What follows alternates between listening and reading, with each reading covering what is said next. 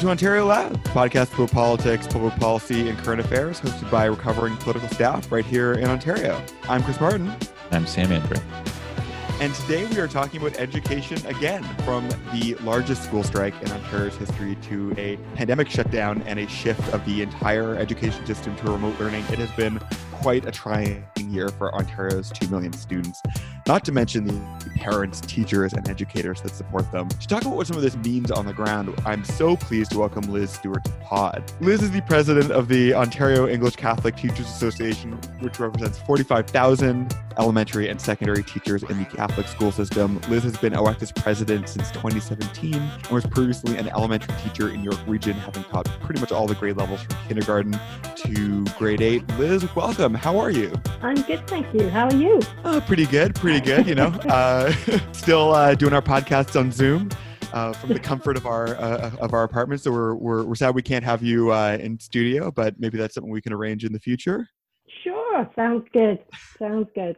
So before diving in, I'll note that OECTA was the first teachers union to reach a deal with the Ontario government and recently ratified its three year collective agreement.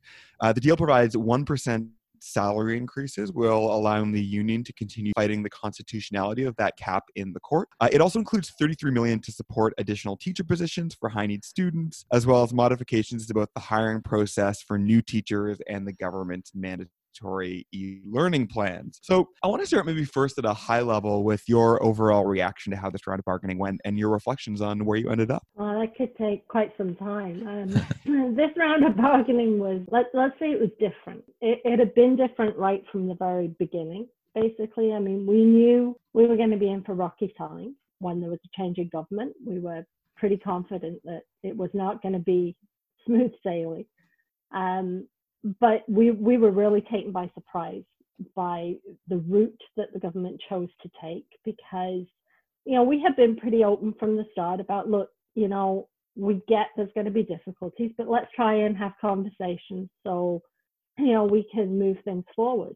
But you know they launched this consultation piece and, and we were invited uh, to a meeting in january i guess of, of 2019 um, where the government wanted to do this consultation. They rolled it out in front of us. And, you know, certainly from our perspective, we said, but this is all bargaining. Like these are these are bargaining pieces and they don't belong in a consultation. They belong at a bargaining table. And that was our response. But I mean we we gave them a response. But you know, we felt very strongly that this was bargaining and it was being done in a in a way that really disturbed us. So you know, we, we had early indications things were not going to be going quite as smoothly as we had hoped. And then it just, I guess it went downhill from there, It's the best way to say it. You know, with the government making its announcement in May around uh, 2019, around the fact that, you know, they were going to be increasing class sizes, they were going changing the fair hiring process that had been put in place. And we, we were pretty confident that no one had said that was the way they wanted things to go and that no one had given that kind of input. So it was a bad place to start from and it didn't get much better. Maybe picking up on perhaps the most contentious piece of that, which was the high school class size. The government announced their intention to move the average from 22 to 28. And then in the end, in this collective agreement that you've now ratified, you agreed to an increase from 22 to 23, which, as the minister describes, is effectively the same as the this school year, the 2019-20 school year. So, um, which was the first a year of their plan planned phased in to 28 so maybe could I, we get your reactions to a is it effectively the same like that t- talking point that the minister uses? And what are you hearing from teachers about how 23 to 1 is going? Well i mean is it effectively the same? In some locations yes. In others no. Some boards had already moved way beyond that. So some of our board averages were already you know 24 points something right to one and okay. it really depended on the rate of attrition within a particular board because of the way the averages work. Right. So in some areas they'll actually see some hiring. Um, in other areas it, it may remain pretty static. Um, okay. But I think in the vast majority of the boards you'll you'll see actually a little bit of um, lowering of class sizes. It won't be significant. Um, and I think, you know, from our perspective, uh, when, when we began this journey at the 28 to 1, um, it was it was a heck of a hill to try and climb. Um, and you reach a point in bargaining where you make decisions around at the end of all this do we want to be trying to to dig out from a canyon or from a pothole? So you know is 23 to 1 ideal? Absolutely not. You know we strongly believe that you know we needed to go back to 22 to 1 and in fact needed additional support on top of that um, given you know all of the needs that we see within our schools but we also understood that you know, we had pushed and got as far as we felt we could. And, you know, we, we really wanted to try and mitigate the damage that was being done. And we were looking at staffing coming in place for the following year, which, you know, again would have greatly impacted schools. So I, I think, you know, we made a series of decisions um, that we believe were in the best interest of our students and our members. Not ideal, and and we've never tried to say it was ideal because you know ideally we would like to have been back where we started but you know certainly in a far better place than we were when we began that journey. And one of the things I just want to make sure our, our, our listeners under, understand is um, last night when I was uh, preparing for this interview, we uh, I took a look at the um, GSN memo that was sent out uh, in late April of, uh, or May of last year that announced the class size. And um, what a lot of folks might not know about the education funding formula is that there's so many elements of it that connect to the funded average class size. The move from you know potentially a 28 to you know most of the damage being stymied has effects that go beyond just the the you know the number of kids in a classroom although that is you know a, a really key uh, key element of the formula. Uh, moving maybe from class size to uh, the other major issue that the government um, tried putting in was the four mandatory online courses. Uh, in the end, you got commitments for only two courses that would be taught by our members, and that teachers could exempt from the mandatory requirements based on learning needs or other factors. So, maybe to borrow the government's great use of the word effective, this seems effectively not mandatory. Um, but I'm curious if you have concerns about how this will roll out. Um, how do you see it rolling out? Rereading the governance process, it seems a bit like they're trying to frame it as an onerous process, um, like you know, uh, you know, it will need to be special circumstances. Um, you know, how, how, do you see online learning uh, rolling out now that the government is sort of trumpeting it as a victory? Well, I mean, I, I think you know both sides will look at that and say, no, we think we did okay on that. I mean, mandatory e-learn is, is patently ridiculous. And I think anyone who understands education knows that. And certainly anyone that understands how how kids learn, right? The the pedagogy of the classroom um, and what takes place in classrooms and that important connection.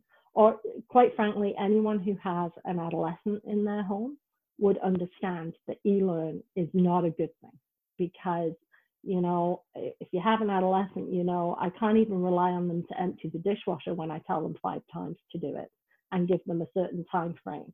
There's no way they're going to go online and do an assignment that they've been told to do without somebody stood behind them saying this needs to happen and needs to happen now.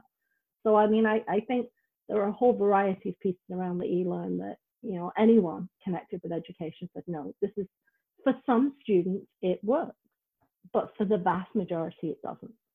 Um, so when the government first started on that whole mandatory piece, you know, we, we pushed back pretty hard. Um, and then we got to this, the, the piece we now have, which is, you know, it's down to two, um, and there's an opt out. And uh, the way it's structured for us is that will be done. Um, we're going to work with our trustees association on on how that will get rolled out. So the, what the form will look like. Um, the parents like the opt out at the parental end is simply the parents can say, I don't want my child to do e-learn and check off a box and it's done. There has to be a connection between the schools. So a, a contact from school will call them and say, are you sure you want to opt out? And if a parent says, yes, I'm sure, then the matter is closed. So you know, we, we tried to make it as, as easy as we could. Um, but we also said, but there has to be a way for the teachers to give input as well um, and to offer that guidance. Because uh, we know, you know, we, we have students whose parents might not be familiar with the program, uh, might not understand what this mean, means. And we need the ability to reach out to those parents and say, I'm not sure this is the right path and, and you want your child doing e-learn at this time because it doesn't meet their learning needs, whatever that may be um, within a classroom. And, and, teachers are the best people to be able to say that because they know those students and they work mm-hmm. with those students. Um, so, you know, it, it's sort of a, a double piece. The parent can do a simple opt-out or the school can recommend exemption. So effectively, you're absolutely effectively, it's not mandatory. At any time, as soon as you say there's an opt out, it is no longer mandatory. So I appreciate the government likes to keep talking about it's mandatory e-learning, but it's not mandatory anymore because as soon as you can opt out, it's no longer a mandatory course. Mm-hmm. And if I'm understanding that correctly, it's um, not that you'll need to say, I would like to opt out because my child has special needs or because um, I don't have a computer at home, which I think are the two instances. It could be, I don't think that online learning is the best course of education for my my kid or a teacher could say hey this student will not succeed in online learning. Um, i don't recommend that you pursue this path for this this child. Yeah. Ultimately the decision will be the parents yeah. So, you know, I can recommend that a student not do e-learn, but ultimately the parent's the one who, who has that power to do the opt out. So, you know, you're absolutely right. It, it allows parents to say, no, I, I don't think my child should do this without having to jump through all of those hoops because the piece with e-learn is it's not just about um, whether a student has special needs or has a particular um, learning need. It's it's just about some kids just will don't have that independence at that mm-hmm. point in their life to do that. I mean, let's be honest. A lot of adults don't have the um, commitment to do online learning. We've all struggled with it, right? Like it's it's a big commitment, and yeah. I think sometimes people think it's an easy way to do things, but as we're all experiencing now, it actually is not. So maybe switching gears to what seemed like the last major sticking point in this deal, which was um, the hiring process for new teachers, uh, known in the education system as Regulation 274, um, which prioritizes seniority in the hiring process. Um, for those not familiar, OECTA was, of course, the union that initially brought this regulation to life during the 2012 negotiations. Um, and from what I understand, was a response to uh, perceived nepotism in the hiring process uh, in uh, some Catholic boards. And so the changes this bargaining round include exempting one third of the new hires from those requirements uh, to hire from uh, the five teachers with the greatest seniority. Um, and so you know, I think this was seemingly an issue that the public was maybe confused about, but was certainly got you know quite a bit of traction in the in the public. So um, maybe if you could walk us through what was your perspective on uh, this issue and, and why did you agree to the changes that you did? I, I think because we had uh, recognized that for for our own members, a change would be helpful because what what Reg 274 did, what the fair hiring did, was it, it did in fact help bring an end um, to to nepotism that was happening, quite frankly, all across the province, um, and it was just a fact, right? Like that that was taking place, and that helped close that door. I mean, we had uh, people who were trying to get permanent work um, for five and six years within boards, and if you had a board with some declining enrollment and you know somebody's cousin was getting hired because they were somebody's cousin um, meaning that somebody else was having to sit on that um, occasional teacher list for longer uh, that, that was patently unfair so what happened was uh, the, the regs first came in, uh, the fair hiring practice first came in, and it actually we had it within our collective agreement as well. Um, but yes, the province brought in a regulation. But what that enabled uh, to have happen is people to to begin to be able to access permanent work who had not been able to access it previously. But then um, the additional wrinkle came that if I was a permanent teacher working in, and I'll, I'll use, you know, Renfrew, and um, happened to have a spouse who was in the military and was transferred somewhere else within the province, so to Bruce Grey, for example.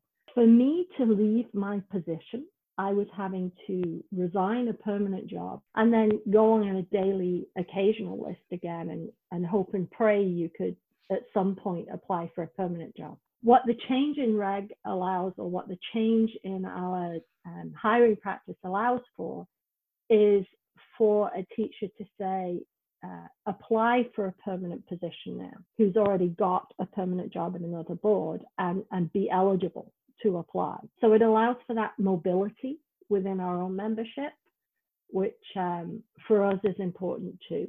So that, I mean, that was certainly one big aspect. I, I know what we were able to do, which was different, was work with our trustees association around uh, fair hiring and what their issues were, and, and they wanted a little more flexibility. We wanted to be able to offer that mobility piece for some of our members. Um, and so we were able to find a path forward that enabled both sides to achieve goals that they both had.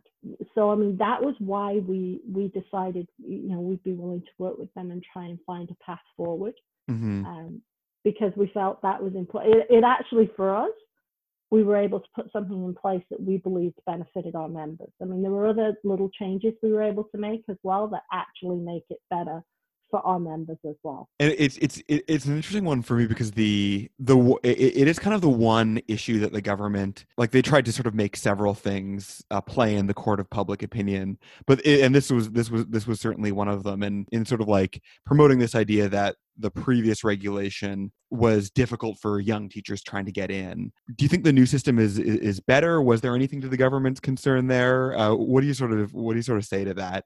No, I, I know, and, and you know the, the government very much ha, has tried to paint this. You know, they talk about you know seniority over qualifications, which is patently absurd, right? I mean, even if I am one of the most senior that apply to a position, I have to be qualified for whatever position I'm applying for. Like it, it's not like you know I'm a primary junior teacher and I could decide I was going to go teach you know grade 12 physics because I'm more senior, I get it. You know, that that's just patently not true. Um, the reality is, I would have to hold the requisite qualifications in order to apply for the position, and mm. the the principal of the school would get to pick. It's not like the most senior got the position; they still had a pool to pick from. So you know, there was sort of that um, painting of the picture that was that just patently ridiculous. Um, yeah. You know, and they talked about, you know, merit and well, you know, why does somebody who just walked out of a faculty have more merit than somebody who may have actually been teaching in that particular, you know, whatever position it was, and have some experience because they've been doing occasional work so I, I guess you know that was the disconnect, and, and certainly it's frustrating, but it's difficult to describe and explain to people. And, and, you're absolutely right, right? People jump on that, you know, they hear the word seniority and have this, you know, I don't know what picture they have in their heads, but somebody completely unqualified just because they've been around for 10 years gets to walk into a job. And that's absolutely not the way it ever works one of maybe the great ironies, uh, and I'm sure you folks take no pleasure in this, but maybe one of the great ironies of the province's push for online learning is that they now have it, not by choice, but uh, due to the COVID 19 pandemic. Teachers across the province are now working from home and trying uh, to deliver remote learning uh, to their students, often online, though not exclusively. We wanted to, I guess, first hear how is this going? What are you, what are you hearing about this challenge? Uh, I think we'll start with it's a challenge. Um, and usually, my first line to anyone when I talk about this is we all just need to be kind, right? We need to be kind and we need to be patient. because it is so very different and, and it's not particular to Canada. I happen to have a number of friends who, who teach in the UK who I went to university with and you know I, I hear from them all the time. We're all going through the same piece. We're all trying to figure out how do you deliver um, meaningful learning opportunities to students remotely, especially some of our, our younger students. Um, and how do you, you know, address the fact that not all students um, have access or have people at home who can help and guide them. Um, so those are some of the gaps. And also, you know, I, I know there's a big push for this, you know, live learning, right? Like we should be doing this live. And, um, you know, one of the things we talk about is we have certainly advised our members to be very cautious and that they really might not want to go that route for a whole variety of reasons. And, you know, privacy certainly being one. And it's not just about, you know, our members and making sure they get to preserve their privacy, but it's also, you know, I, I, I've turned it this way. If I do a live lesson and I have 25 students in my in my classroom, and say they all log on, which they probably won't, but say they do. So conceivably, we've got, or any one of us has 25 sets of eyes looking in our homes. Because if the cameras are activated, they can see what's happening. And you don't know who else is around them who can also see it and can hear what's happening in your home. And I think most of us would be a little cautious about that because even in the most well run households, you know, who knows what could be going on at any given time during the day within a household, especially if you've got other children running around. So, you know, that, that's a caution I, I give as well. But also, when you have parents working from home, um, you may have more than one child in that household. Even if everybody has their own device, which in many households is not the case, you certainly probably don't have the bandwidth for everybody to be working online at the same time. Um, and so, you know, the, there'll be, I mean, we've experienced it, right? You get the glitches, you get the freezes, you get the, so kids will be losing pieces. So what we've said is, you know, if, if you video it and make it available, what it enables is for, for families and students to access it in a way that works for them um, and at a time that works for them. And then if it does crash, they're okay. They can just go back to it later on. So, I mean, I, I think, yes, there needs to be a, a, format or a way to communicate in some real time, but you also need to be able to have um, that uh, ability for people to, to work it within their own schedules because, you know, all households don't run on the schedules that we might want them to run on. So what we're seeing across the provinces is so many different models, um, boards that have very different platforms because they're not all using the same platform. Um, one of the things we certainly uh, raised with the ministry right at the very beginning of this is we needed to have some common expectation because it, the last thing anybody wanted is, you know, if you think there's you know, nearly 200,000 teachers across the province. There's 200,000 people doing their own thing, right? Like that's that's not necessarily a good thing either, right? So yes, we need to make sure we're we're we have that professional judgment for the teachers and how they're reaching out because they know their students. Um, but we also need to have some common expectations and some common framework um, so that everybody understands what it is they're being required to do and when I look at what the ministries rolled out so far, they, you know, I think first gave a, and uh, correct me if I'm wrong here, they first gave like a high level guidance, basically said teachers and schools will be reaching out, be patient with them. This is a big adjustment. Um, you know, I actually thought a fairly uncharacteristically uh, flexible and supportive um, approach uh, in comparison to you know perhaps uh, what we've seen in the past, um, and then a, uh, a, sort of a dialing up of sort of a common framework saying there's going to be a minimum number of contact hours per week. Is this sort of um, uh, that when you say you're like looking for some guidance from the province and some standards, is this is this an approach that you guys have been sort of supportive of late, or um, and you know is it uh, or you know are there things about it you would have wanted to change, and you know is it um, uh, you know, where do, where do you see it going? Oh, well, if I had a crystal ball, right? But I think, I mean, we certainly have been working with them, um, and and there is a, a work group. Um, did they take all of our suggestions? No. You know, would we like to see things a little different? Yes.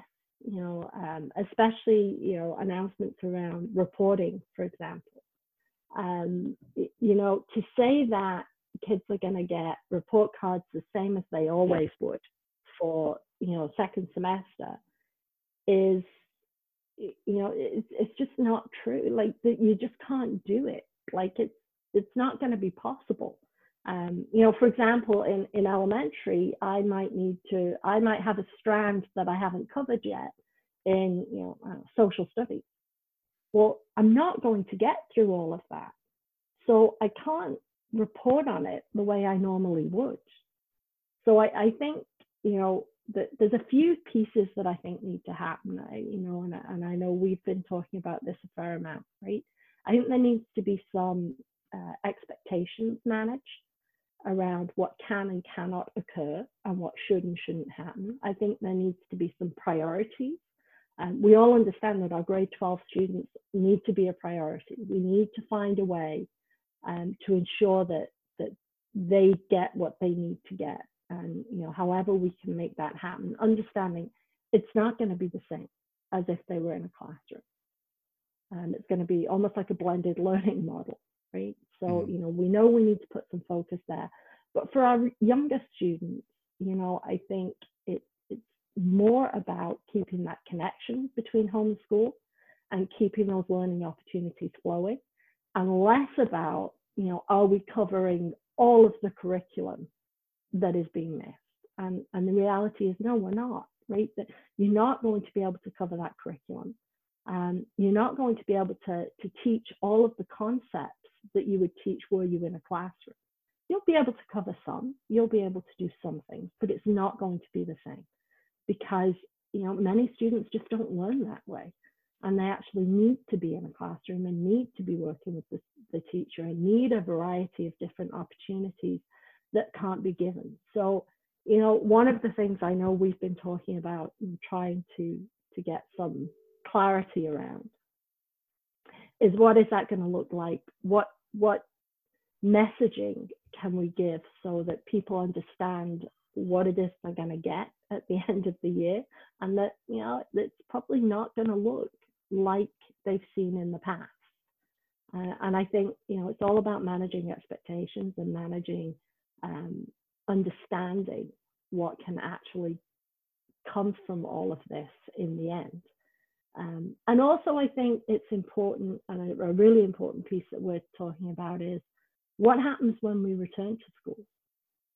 Because if people think that kids are just going to walk through the door of a school one day and everything's going back to normal, like that just can't happen either. Because you know, if you think about, you know, grade one kids, for example, who you've been t- teaching and telling for the last, you know, couple of months, don't go near other people. You need to, you know, you need physical distance. And now we're going to put them in a classroom with 20 other people. There might be some anxieties, right? So, and then you've got a whole school full of, of students and quite frankly adults who may have some anxieties. And how do we prepare students to learn? because that's part of what we do in school as well. It's not just delivering curriculum, it's not just providing that education, it's also making sure kids are ready to learn and able to learn.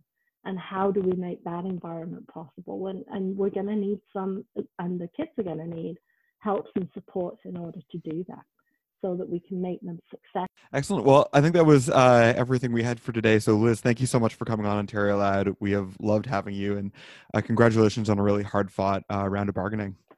Yeah, thank you. Yeah, it was. Uh, it was interesting. it was interesting to follow.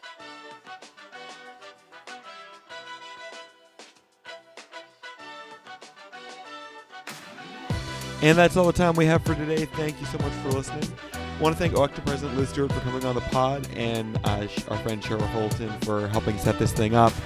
Uh, it was a great episode. I really loved this interview um, and getting a teacher perspective on what is weirdly became a highly underreported story. Um, and we think all owe the teachers a huge debt of gratitude for basically putting off some pretty horrendous cuts that we were facing. Um, so, uh, hats off to them.